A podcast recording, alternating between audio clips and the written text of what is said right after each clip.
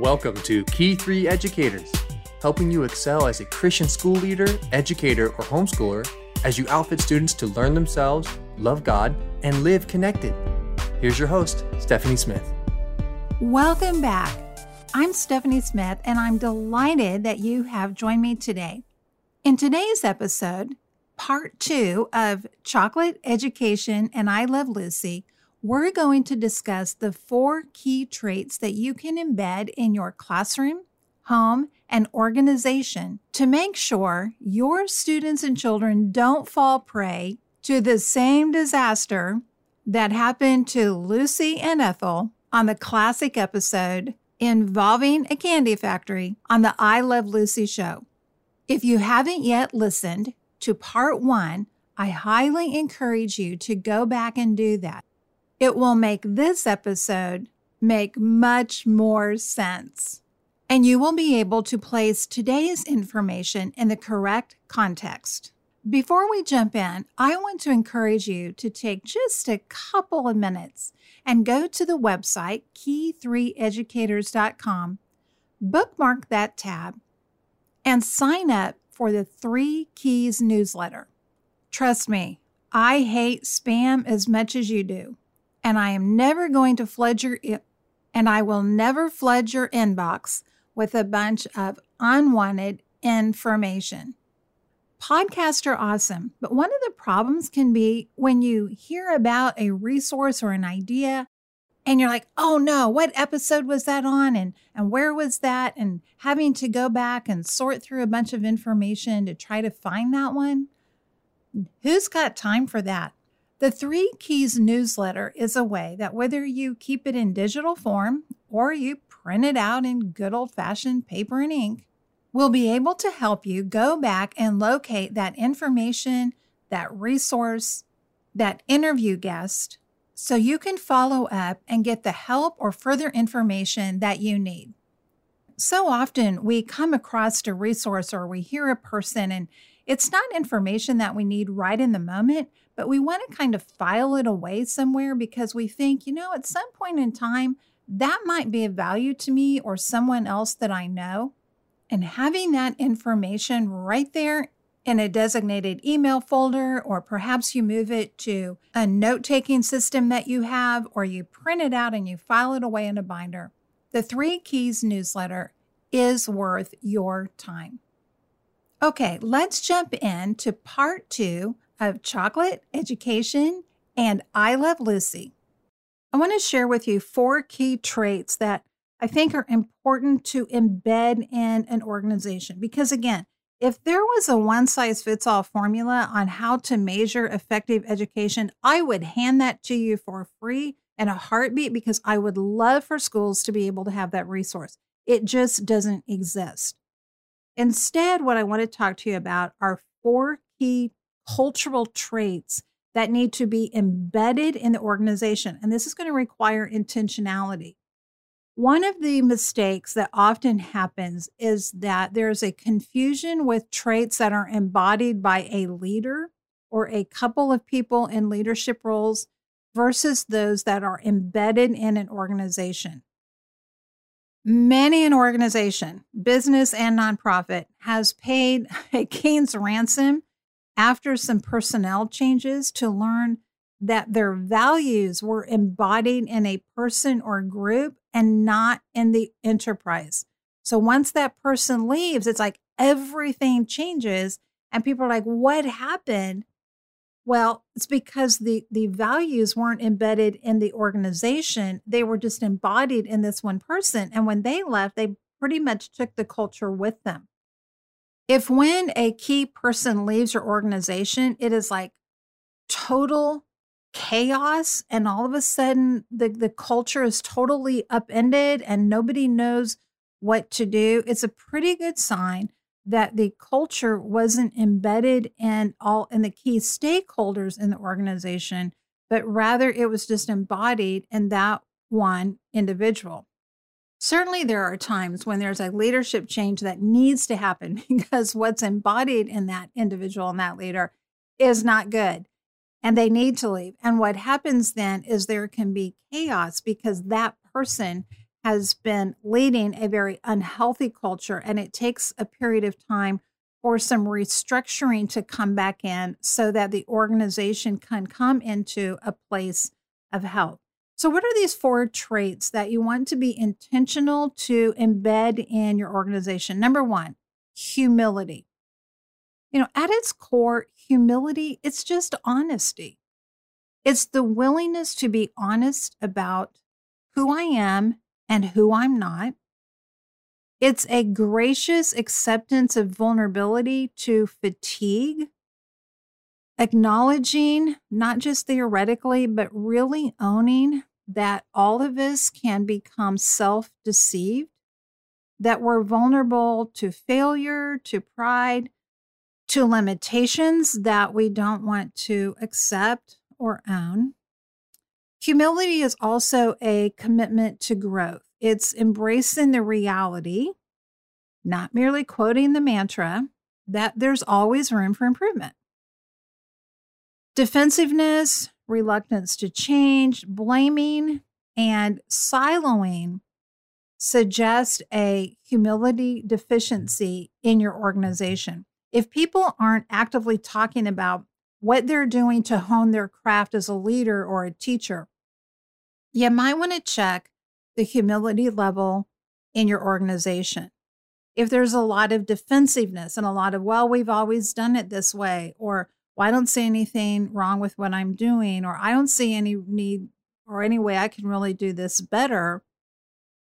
If there's a lot of siloing, like this person and this person and this person, they kind of got their own little tribe and they're over here against these people over here that have their tribe, that's a pretty clear indication that humility is not an embedded trait in your people.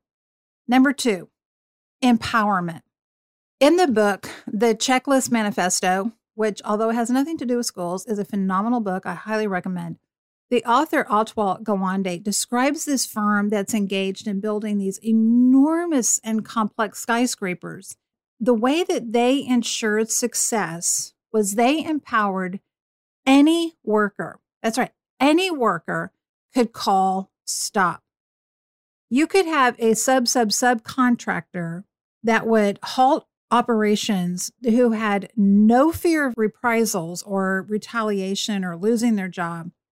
If they had a concern about the bolts they were installing in a beam, because if they had a concern about structural integrity, they were part of this system and they were absolutely empowered. It wasn't just okay, it was expected that anyone who had a concern anywhere along that line would raise that concern, and that concern would be thoroughly investigated and treated with respect and dignity. People must be empowered to say, hey, I have a concern, without being afraid of losing their job or of being demoted either formally or just socially. Everybody needs to be able to know that they have a voice. So one of the ways leaders can facilitate this is invite stakeholders to create the meeting agendas. Don't just have everybody show up and always have the agenda set for them. Say, hey, we're going to have a meeting. Anybody have something that they, they want to put on this agenda? Now, that doesn't mean, obviously, everything gets put on for every meeting. You'll end up with meetings that nobody wants to come to and will do anything to get out of. But at the same time, you want to have that structure in place, not just the idea in place, but you want to have a structure in place that invites people to be empowered, expects people to live empowered in the organization and in the school. When you have someone who is conducting a meeting and, and a conversation, you've got to have moderators who are skilled in soliciting opinions that are in opposition while maintaining a solution-oriented focus. You don't want to have somebody who's just there to railroad everybody through an agenda and say, this is what we want to do. Basically, everybody just kind of say they're on board and then shuts down anybody who has any concerns. That's never going to empower your people. The other thing that lets people know that they are empowered in the organization is you've got to have timely follow-up. It's not just hostility, it's unresponsiveness that shuts down input. because eventually people conclude, I guess it didn't matter, that wasn't important, they didn't like my idea, they didn't even think it was valuable enough or worth their time to have a response to that. So you've got to have a structure in place that is responsive to the concerns and the ideas that people bring forward. What's the third thing? Asking. I've done another episode on the power of the ask and choosing that over the false promise of the assumption. I'm going to talk about that a little bit here again. It is a critical part of this process of measuring effective education. To assume that everything is well, unless you hear otherwise, is not wise. So you've got to have proactive measures that create ongoing dialogue opportunities for everybody. You can't just wait for people to just always show up. An open door policy can be good. It's not always necessary. It can be good to a certain point, but it can never be a substitute for structured discussion initiatives. If you take the approach as a leader, hey, my door's open. If you ever have an issue, you come and talk to me about it.